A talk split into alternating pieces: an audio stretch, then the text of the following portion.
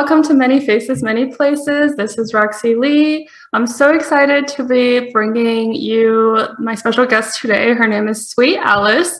She is an artist and singer songwriter. Welcome to the podcast. Thank you. Hi. hey, Alice. So tell us a little bit about you. Um, well, I live in California and um, I am a dog owner, a dog mom. I have a dog named Waldo. I write music, I paint, I make mixed media art. I am sober, I'm a musician, I play the piano, I'm the youngest of four kids.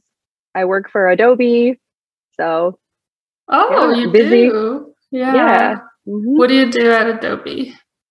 I do contract operations. So I just get I just review contracts and make sure that all the legal language is there, billing language. It's very boring, but lots of reading. And then I get it signed, just do a bunch of stuff in the system. Sounds very so. important.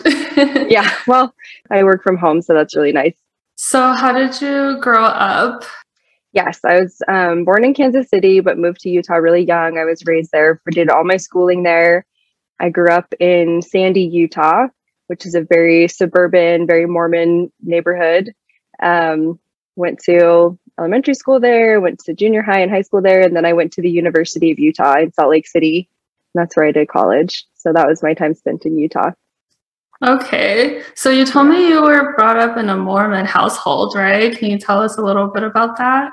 Sure. Yes. Um, both my parents are Mormon. They raised us all in the Mormon church, and um, my house shared my my backyard fence shared the parking lot or was the fence between my yard and then the parking lot was of the church so we lived like right next to the church. Um, so yeah, basically you go to church every Sunday for a few hours and you do youth group during the week, lots of like service projects and helping around the neighborhood and working at like food warehouses and just being really involved in the community with that.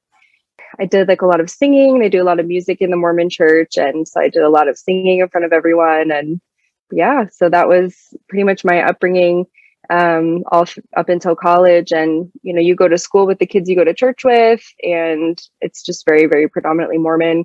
Yeah, lots of like when I was younger, you know, like very spiritual, like from a young age, very like a lot of faith and praying and loved Jesus and was really involved and really into that. So, I mean, I just kind of got on board with it from a young age. And my older siblings were, I can't really speak to their stories too much, but um, you know, my sister left the church when she was in high school, and then my brothers remained Mormon. And then when I was growing up and when I got to school, I actually, uh, when I got it to to the University of Utah, I actually um, left the Mormon church completely. What led to that decision? You know, um, growing up in that church, you know, it's a lot of um, there's a lot of rules no drinking coffee, no drinking alcohol, no smoking, no swearing, you know, very like strict moral guidelines. I think for, you know, for the first like part of my life and for most of my upbringing, it was it was difficult just because I was I was very curious and very creative and very sensitive. And so a lot of the spirituality piece really made sense to me. I was very emotional. And so I really had some deep feelings about you know that that religion in particular really hit a, a deep part of me. But um, when i started getting a little bit older um, there were just pieces of it that really didn't like resonate with me anymore. It was very difficult for me to believe that there was only one true religion and one true way to you know be living your life spiritually and religiously. And when i went to college i just started meeting so many different kinds of people and i just kind of had this feeling in my heart and kind of in my soul just that um, you know all these people from all over the world have all these different ways that they've been living and all you know different and unique and different spiritual beliefs and practices. And i just had to really I, I just couldn't be on board anymore that there's only one way to do things you know and one only one god to believe in. And so i i like i said i'm very curious. I started branching out and getting more curious about different religions. I took a world religions class in college and just started to you know have a better um, vocabulary and different types of faiths and different, you know, meeting people from all these different beliefs and just started to kind of pull me away from this idea that there was really only one way to do things and one God to believe in. So, um, yeah, ultimately I decided to leave that religion and I just never really looked back. I withdrew my records completely from the church and just started to kind of uh, honestly drift from like really any spiritual path. It kind of uh, just led me to kind of be floating for a while. And since then, you know, I've I've found a different spiritual path that I'm on and kind of my own concept of like a higher power and a God that I that I believe in. But it's definitely a big piece of my life and was a big kind of pivot, you know, from a, an upbringing that for the first 17 or 18 years of my life was really what it was all about for me. So yeah, I guess what I thought of is that it gave you being raised Mormon and being living so close to the church, literally across the parking lot, um, going to church so often. I think it gave you a background, kind of a foundation of what spirituality and religions are, uh, what they look like. And mm-hmm. I'm curious now that you have taken the world religions class in college and all of that, what stood out to you the most, I guess, and what type of higher power do you kind of subscribe to now? If you can talk a little bit about it. Sure. Um, you know, I really came to understand that really what I believe is just in light, energy, goodness, kindness, love, that more the qualities that we try to possess and share ourselves with share with other people and the way that we treat others is really what becomes more important and that to me that's really the most important way you can embody or channel you know a belief in any higher power so um you know without getting too into it i do pray and i do have you know and i do meditate and i do connect with a spiritual level. And for me that just involves a lot of visualization with light with energy with believing that we take energy from the earth and we take energy from the universe. And that channel between the two is really what I take guidance from and trying to stay grounded but also you know really try to stay connected with something bigger than myself and really just understand the the key for me is just to understand that I'm not God that I can't play God in my life you know that I'm really not fully in charge of everything you know that's going to happen for me or has happened to me or is meant to happen to me um, I believe that I've lived lives before this one. I believe I'll live lives, you know, after this one. And that there's just constantly lessons to be learning. And that in this existence, anyway, on this particular planet, in this lifetime, that I have certain lessons I need to be learning. And so I just try to, you know, consult with or just pray and and communicate with with my particular God that I believe in. And it's really just a God of my own conception, you know, just something that I really resonate with and that I feel is big enough that it can guide me, but definitely not myself. Okay. Yes, yeah. it's a God of your own perception, but it's not your own self.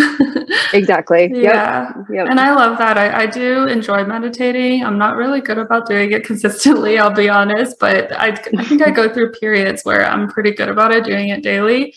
And yeah. then I go through like months without ever doing it but right. I, yeah but i try to find time like to sit down and just be peaceful and just kind of not think about anything and i kind of count that as meditation as well but i i know that it would be beneficial for everyone to really take those moments just 10 or 15 minutes out of the day to try to meditate and connect with yourself or another power more deeply spiritually and yeah. you talked about i think like maybe spending time in nature as well. I love forest mm-hmm. bathing or desert bathing. Yes, yeah. Beach, mm-hmm. ocean. You know, for me, that's really my happy place. That's where I find the most zen. Yeah. Do you spend a lot of time on the beach? Yeah, I try to. Mm-hmm. Um, I'm only a few miles away from the beach. And so, really, it's pretty easy to just jump in the car and go and try to get a minute. But usually that's after work. So, that's usually in the evenings um, around the weekend. That's nice. And you get that sunset too. Yes, exactly. Okay, well, that's really interesting. And can you tell us about your interests when you were in college? Yeah, definitely. I went to college for music. So I auditioned for a music program at the University of Utah and I studied vocal performance, which is focused on the classical technique of music. So I was singing classical art songs and opera and singing arias and practicing classically. So I was around a lot of people with different abilities and skills and talents. That school, you know, music school was it was incredible, honestly. Like I wasn't I'm not like a super good student. I don't consider myself like a really good student, but I did take a lot of really interesting classes. You know, you study musicianship and different um vocal pedagogy which means like you're really learning how to actually like teach music and or like you know try to impart musical knowledge to another person and for my instrument the voice but I went to school with all different kinds of musicians, you know, in the basement of the unit of the building that I went to.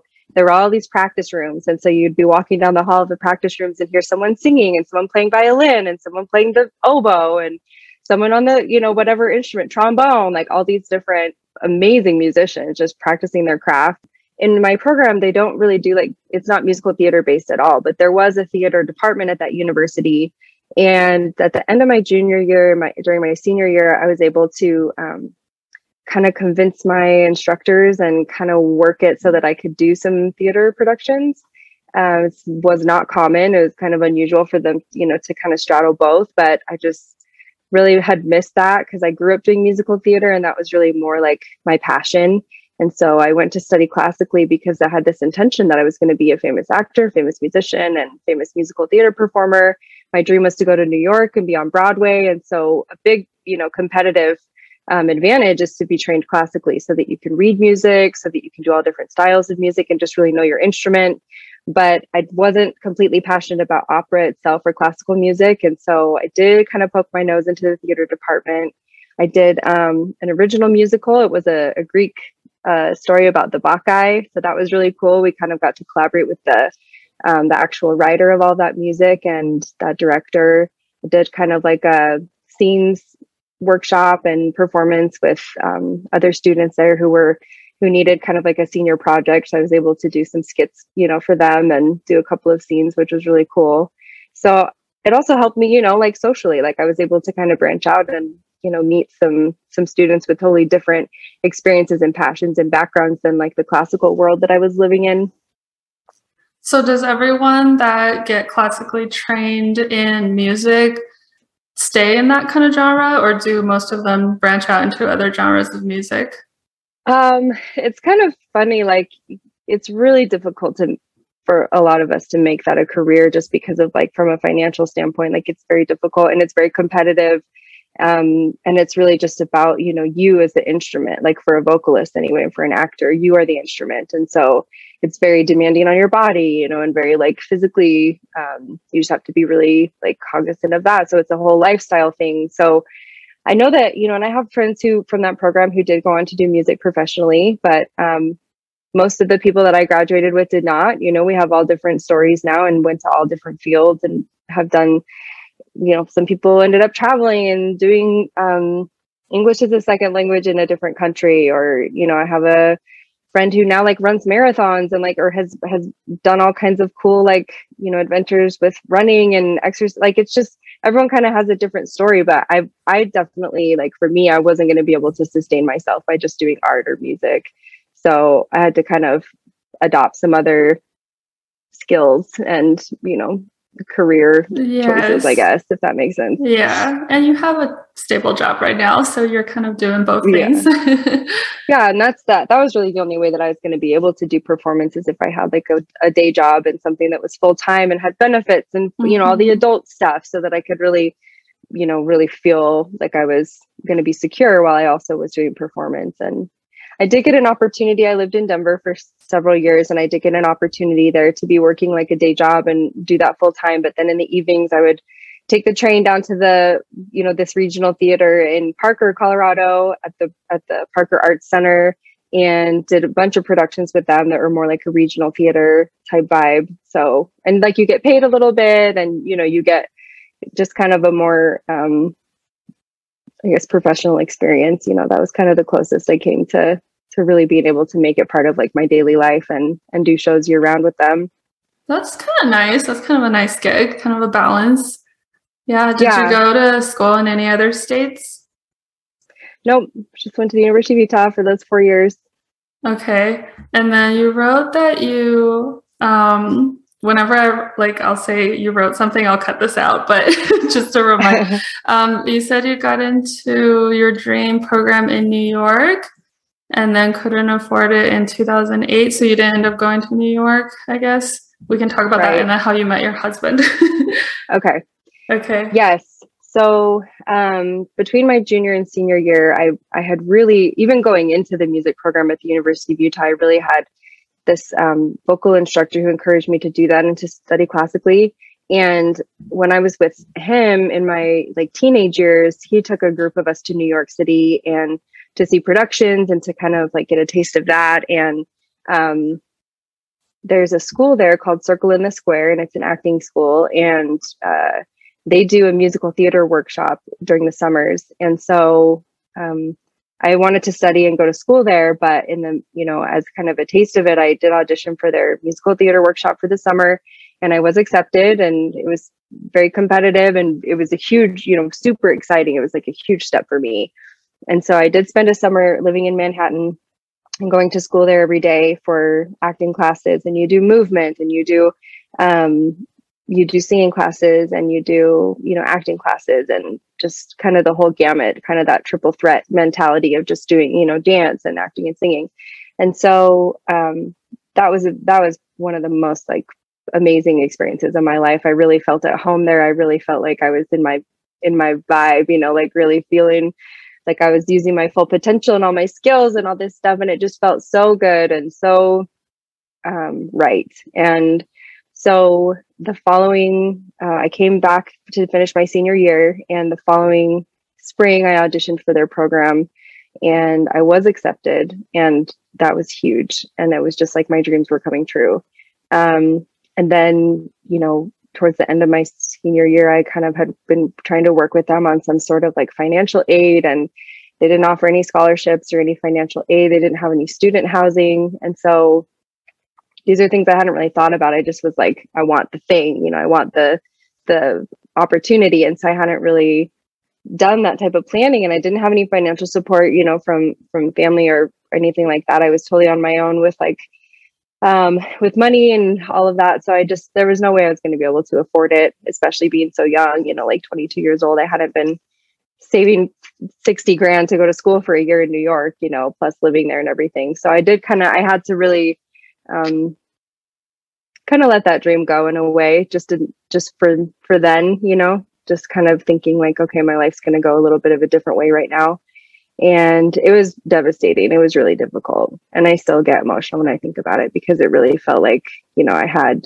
i had it like right in my hands. And then i had to kind of surrender. Um, and that was it's difficult. It still hurts you know because i feel like i kind of missed this opportunity. But it actually you know i, I think things happen for a reason. And as a result of that i have a sis i have an older sister and she lives in california as well. And she has for most of her life. And so she was out here already. So when I finished uh, school and didn't choose to go to New York or wasn't able to go to New York, I came out for the summer to live with her and kind of like lick my wounds and kind of recover, you know, and just be in like a safe place. And um, I ended up doing a theater performance in Santa Barbara, and it was a musical for Hair, the musical which was super, you know, just kind of like a fun gig. I just didn't want to stop performing. And so I auditioned for that. Save yourself that trip to the market. Instacart delivers fresh local groceries to your front door in as little as one hour by connecting you with personal shoppers in your area to shop and deliver hand selected groceries from your favorite stores. Instacart even highlights deals to save you money, which is convenient if you're like myself who somehow just suck at using coupons. Get free delivery on your first order over $35 by using the link in today's show notes, which in turn helps support this podcast.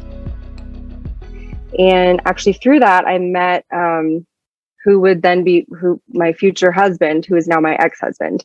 So I met him doing that theater performance, and then life really took a totally different route. Um, we moved in together. We moved to Pasadena for a year, and we um, moved in together like a year into dating, and kind of started like a like a life together. And we ended up moving. That's how I got to Denver. Um, he took a job in Denver, and so we moved from LA to Denver. And then I was there for seven years. You know, that whole time I wasn't like Colorado was not like my thing. I know a lot of people love it there. There's a ton of stuff to do, hiking and fishing and all this, you know, these different outdoor activities. And I'm just not a very outdoorsy person. Like I don't like hiking. I don't love the mountains. I don't ski or do any winter sports. So it's not like really my vibe. And so I wanted to get back out to California eventually and knew that I really wanted to make a life out here. So in 2020, we were able to buy a home and we bought it remotely. We didn't even see our condo until we actually moved in, but my parents live in California as well. So my dad was able to kind of FaceTime me and look through the property and send me some videos. And we worked with a realtor that my sister really trusted and had used. And so I felt really secure in all the home buying process. And we were able to get all the paperwork done and the money and everything kind of worked out and was flowing, flowing, flowing. And then we came out here and it was like so surreal because I just felt immediately at home. I felt like I was like home. And again, having my sister and my parents out here, I was able to, you know, kind of have like more of a safety net again for myself anyway. It just felt like really the right thing to do. I don't know. It's kind of interesting, and this might be a, a good segue, but um, when we moved out here, there was some hesitancy, I think, on on his part, just as far as like building a new life out here. He had family in in Colorado, and so that was kind of a safety net for him. And so we are moving away from his family and friends and his job, and you know, so he found another job out here. I was able to work remote because of COVID. My whole company said if you're in operations, you know, you're really not needed in an office, and so you can work remotely. So I was able to like keep my job, which was amazing, and come out to California. And so, you know, about a month into living here, you know we'd had like just some some difficulties and there were you know areas in our in our relationship and in our marriage that really were probably a result of getting married um, without really fully thinking through you know the reason for it it was I know a lot of people find their love story and they're like, this is my person forever and I want to get married and make babies. And that's some people's story and their reality, which is, you know, wonderful for them. For me, anyway, like I never wanted to have kids and I never wanted to get married to begin with. When we were living together, um, he did have um, health insurance that he like kind of had on the side but wasn't working a job where he had health insurance. And it was a huge concern to me because he was doing um, road bike racing and had been in some like really bad crashes and had had some really bad injuries. Um, it was very stressful thinking that like he might be, you know, really seriously hurt and not have any health insurance. And my solution at, at this time in my life, I had, you know, taken on this role of like really trying to fix and to, you know, control his, his life and to be totally frank, you know, in his decisions. And so I, I told him that if he wanted health insurance, that my company would offer it for him and cover him if we were married. Um, they didn't like recognize or like um, acknowledge like a domestic partnership, and we had been together for eight years at that time, and so they didn't, you know, acknowledge that that mm-hmm. you know or give mm-hmm. him benefits for that reason. And so I just said, I, you know, you need health insurance or we need to get married, and we felt, you know, we felt like we'd be together forever anyway. And so we did decide to get married. And then, like, I, it was only a few weeks later, we went to the courthouse and we did invite our families and they they did attend. And we got married in the courthouse and our family sat in the jury box and like watched the you know like we're there for our ceremony and everything. And so when we did that you know we it was a few years later that we moved to california. And like i said i just think that it wasn't really rooted in kind of like that um in that reason that a lot of people have where they know that that's their person for sure forever. So you know there were just some some differences in kind of the direction our lives were going. You know i really really had this um, artistic drive and this feeling that kind of like nothing or no one could stop me. And while he was very supportive there was something in me that just felt like i'm i'm being held back by being in this relationship by being in a marriage right now. And there's some other some other things that contributed to it. I was drinking very heavily. I was i, I identify as an alcoholic. I had a very heavy year of drinking in 2020 and and that really got in the way of a lot of um, you know potential like connections with different people and also with like kind of keeping a healthy relationship with him. Um, i chose alcohol and weed over you know over a strong marriage pretty much every day. So we just you know we did drift apart in some ways. And like i said there's other reasons that were in me that that he didn't necessarily see or agree with. But i had made you know that decision internally that i that i wanted to end the marriage. And it was only a couple months after moving out here together that I just said, I, I don't want to be in this marriage anymore. Will you grant me a divorce? And he agreed. And actually, three months after moving here, he ended up moving back to Denver and was, um, you know, then surrounded by family and friends again, which I think was really important for his, you know, transition for that. And for me to have family out here and to, you know, feel secure out here was kind of the right place at the right time. Um, Thanks for yeah. sharing that and being yeah. open and vulnerable about it. Um, yeah. Did were you guys married at the time that you purchased the condo? Yes, Yes. yeah. We got married in Mhm. 2017, and then just a few years later, we did buy the condo out here and kind of agree that we'd have, you know, a time in California It was kind of for me. It was it was kind of my turn, quote unquote, to like you know get to live near family and and out where I Mhm. wanted to live. So Do you still share ownership of that property or do you still own it? I I own it. Yeah. So I Mhm. actually bought bought him out for that property, and so I kept it and um, kept the dog. The dog, Yeah, Waldo. yeah. did you guys Waldo. adopt- yeah, did you guys get him together or you already had him before? We did. Yeah, we had lived in an apartment in Denver together, and then when we bought um, our first condo together in Denver, as soon as we had that option, and we were no longer in an apartment, and we had a condo where you could have animals, we we bought the dog, and just yeah. Um, yeah. Are you I think cat was always kind of all? like- Um, I'm okay with cats. I wasn't in. I was not a cat person until the last like year or so. For Mhm. some reason, I went. I went on like a road trip with my dad, and we stayed with this, um, his cousin, um, and they have like a farm, and they have like all these animals, and they have this cat that just like really liked me and just would come around me and like like wait outside my door in the morning when we stayed over at their place and was like kind of just waiting for me and like would let me pick it up and hold it and Mhm. stuff and it wasn't really that into into other people so i felt very special and i think with cats like if they like you you're kind of like in the club and so yeah i just kind of got like okay with cats and yeah, i like them That's definitely true. Yeah. That's the same with my neighborhood strays. yeah There's a couple that really like us, but we've always had dogs, my husband and I. Mhm. Um, so we're 100% dog people, but but we like cats Yeah. too if they like you back. So right it's like something about that where you're like oh i guess they approve so Mhm. like oh, they are give in. sweet. Look at that. They're Mhm. affectionate. Yeah. yeah hmm So that's been a wild ride, but I mean, you were Yeah. married for you said eight years.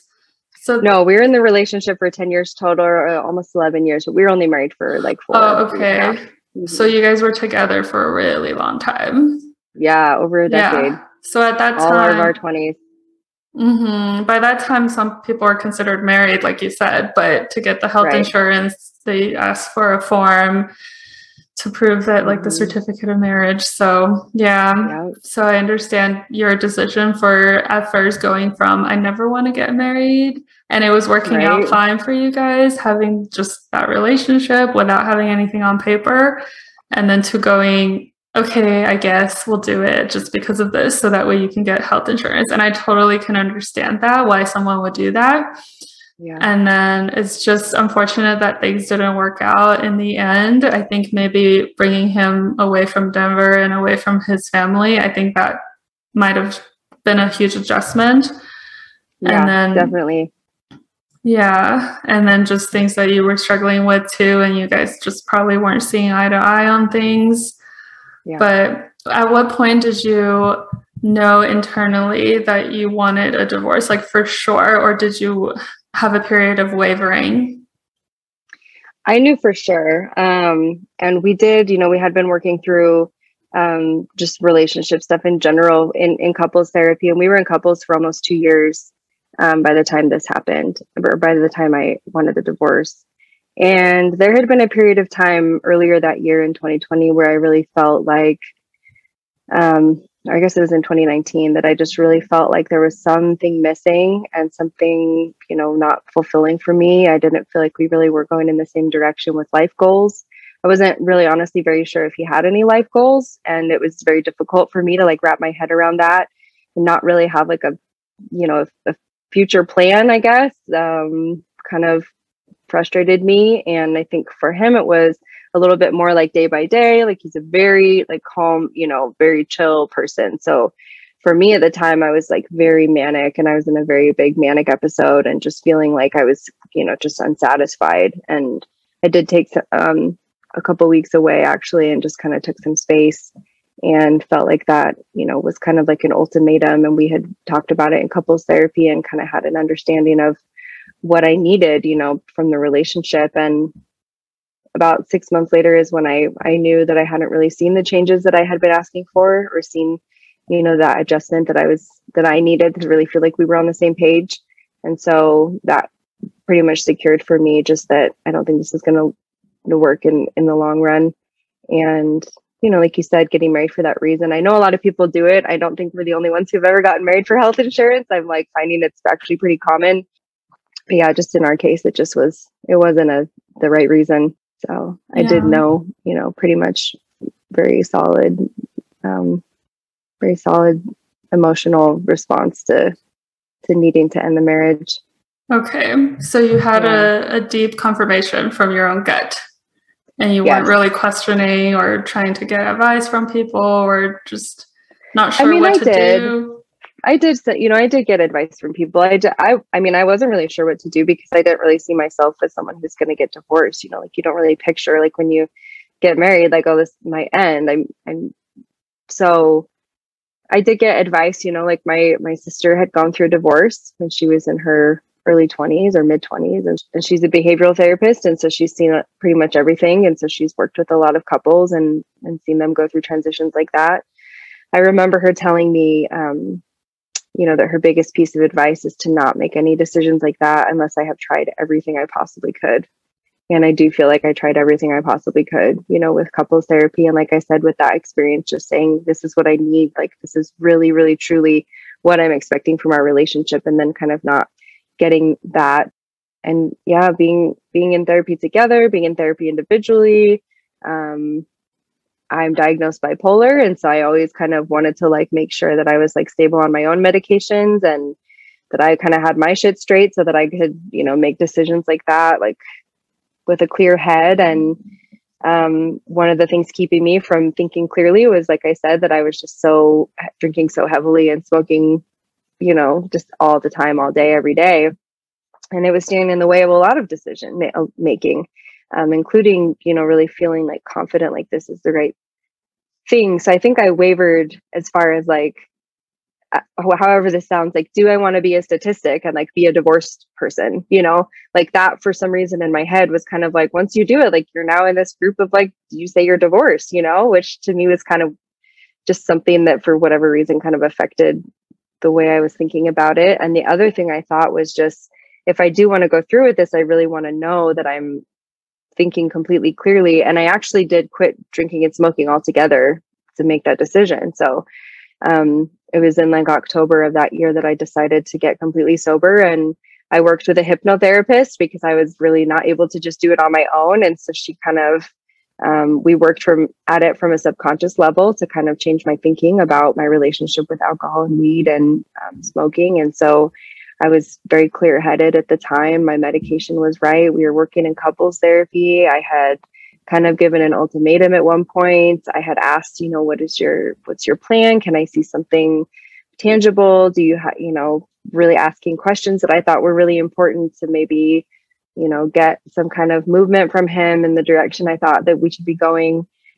So those were, I guess, not necessarily wavering, like, should I make the decision or not, but just like, am I doing everything I possibly can before I make this drastic of a decision or this big of a decision? Right. And, before you yeah. commit to being a statistic, which you exactly. do not want to do. right. Right. Yeah. That's a tough pill to swallow. And then yep. Yeah, and then making sure that you've exhausted all your options. Yeah. Mm-hmm. Mm-hmm. Yeah. So by you saying that you didn't see much of a plan, like a goal in life from him, mm-hmm. um, what was, I guess, his career or what was lacking that you really wanted to see? Um, he was in the, and I think he still is in like the bicycle industry. So like road bicycles, mountain bikes.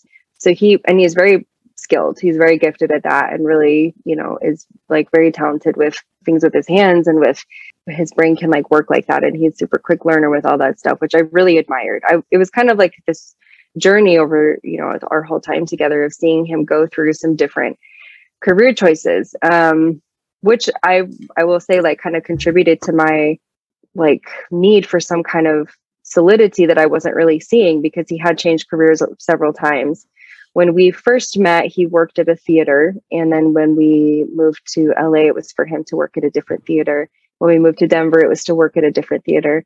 Then when we got here, he quit that job just a few months in, a couple months in, and went to work on bikes. And then he stayed in bikes for the rest of our time there in Denver. and had a few different positions there. Um, and then, you know, for hobbies anyway, like he's he does play the guitar and is a musician. Um, we never made music together or really vibed, you know, on that. I think I think they're, you know, it's more just like from like a, an energetic standpoint that like an energy type of exchange, like for me, never really worked with it. It's not that he wasn't a good musician or that we had any competition or anything like that. He was super supportive of all, you know, the musicals that I did and all my musical endeavors. Uh, we just didn't really vibe like to work, make music together necessarily. And that was something I kind of wish that we'd had, you know, had that kind of connection. But he also, um, you know, he talked about doing coding and then like kind of didn't do that. And there were just some other ideas like about different jobs that he could do that that never really like he saw through and just like stayed doing bikes. Um, it was difficult. I kind of felt like I was the breadwinner in the family because I had a job with insurance and benefits and a 401k and stock. And those things had become important to me like during college when I kind of was, like I said, on my own. Like I just felt like you have to make the money and I just hustled. Like that was always my mentality. It's like you just hustle and you just put your head down and just get a job, even if you don't want it, so that you can pay for the life you do want. Whereas I think he was kind of a person who really felt like you're fulfilled in life by what you do, you know, like you should do something you you love and have a passion for and I didn't see like a lot of promise in like being uh, working in a bike shop for the rest of his life. You know, that was difficult for me to wrap my head around. Right, and, like how much advancement can there really be? I mean, yeah, probably like how much advancement can there be? Right, there might be large bike shops that you could be promoted to a manager or maybe owner right. or something. But right, yeah, but he you didn't necessarily see that he had those drives either necessarily. Right. And it was, you know, even when we talked about coming out to California, it was like, what are you going to do in California? And there was that, there was a job at that old theater that we originally, where we originally met when he was working. Um, so they had like a position open at that same theater. And so he was, he took that position and that kind of enabled us to come out here. You know, that was part of the reason is that he was able to find a job out here. And then that didn't work out. And so then he went back to doing bikes again I don't know. As someone with bipolar disorder, like you need as much stability as you can possibly have in your life. And having a partner who switches jobs and has like very fluctuating interests, it was always like a big source of frustration for me. Um, and I obviously had you know fluctuating interests too. It's not like I always was on. I mean, I've always had really consistent interest in music and art, and have. I mean, I when I get a job, I keep the job. Like I had the same job for five years when we first moved to Denver um, just because I knew we needed a job, you know, or that I needed a job, we needed a stable source of income. So I did that, and then I had a better opportunity at Adobe, so I took that job, and I've been there for almost for four years, over four years now. So I kind of just like do the thing, you know. And I think to me, it's really doesn't matter if it's fulfilling. I just kind of find fulfillment in whatever I'm doing, you know. And like I said, I think for him, it was like he really want to be, he wanted to be passionate about what he does with his on a day-to-day basis which mm-hmm. i can mm-hmm. totally understand and see that but um, i think just like not really like having like a thing for whatever reason like it was so important to me that like he have insurance like that that would actually drive me to kind of pressure us into a marriage was you know like i think very revealing too at the time of how like insecure and unstable i was and just how i really felt like i needed to like fix this what i saw as like a huge problem Thanks for listening. You can now drop me a voicemail that might be aired in a future episode. You'll find the link in my Twitter and Instagram bios at MFMPod. Subscribe to my YouTube channel by searching Many Faces, Many Places, all in one word. Lastly, make sure to tap the follow button on your favorite podcasting app to stay tuned for new episodes.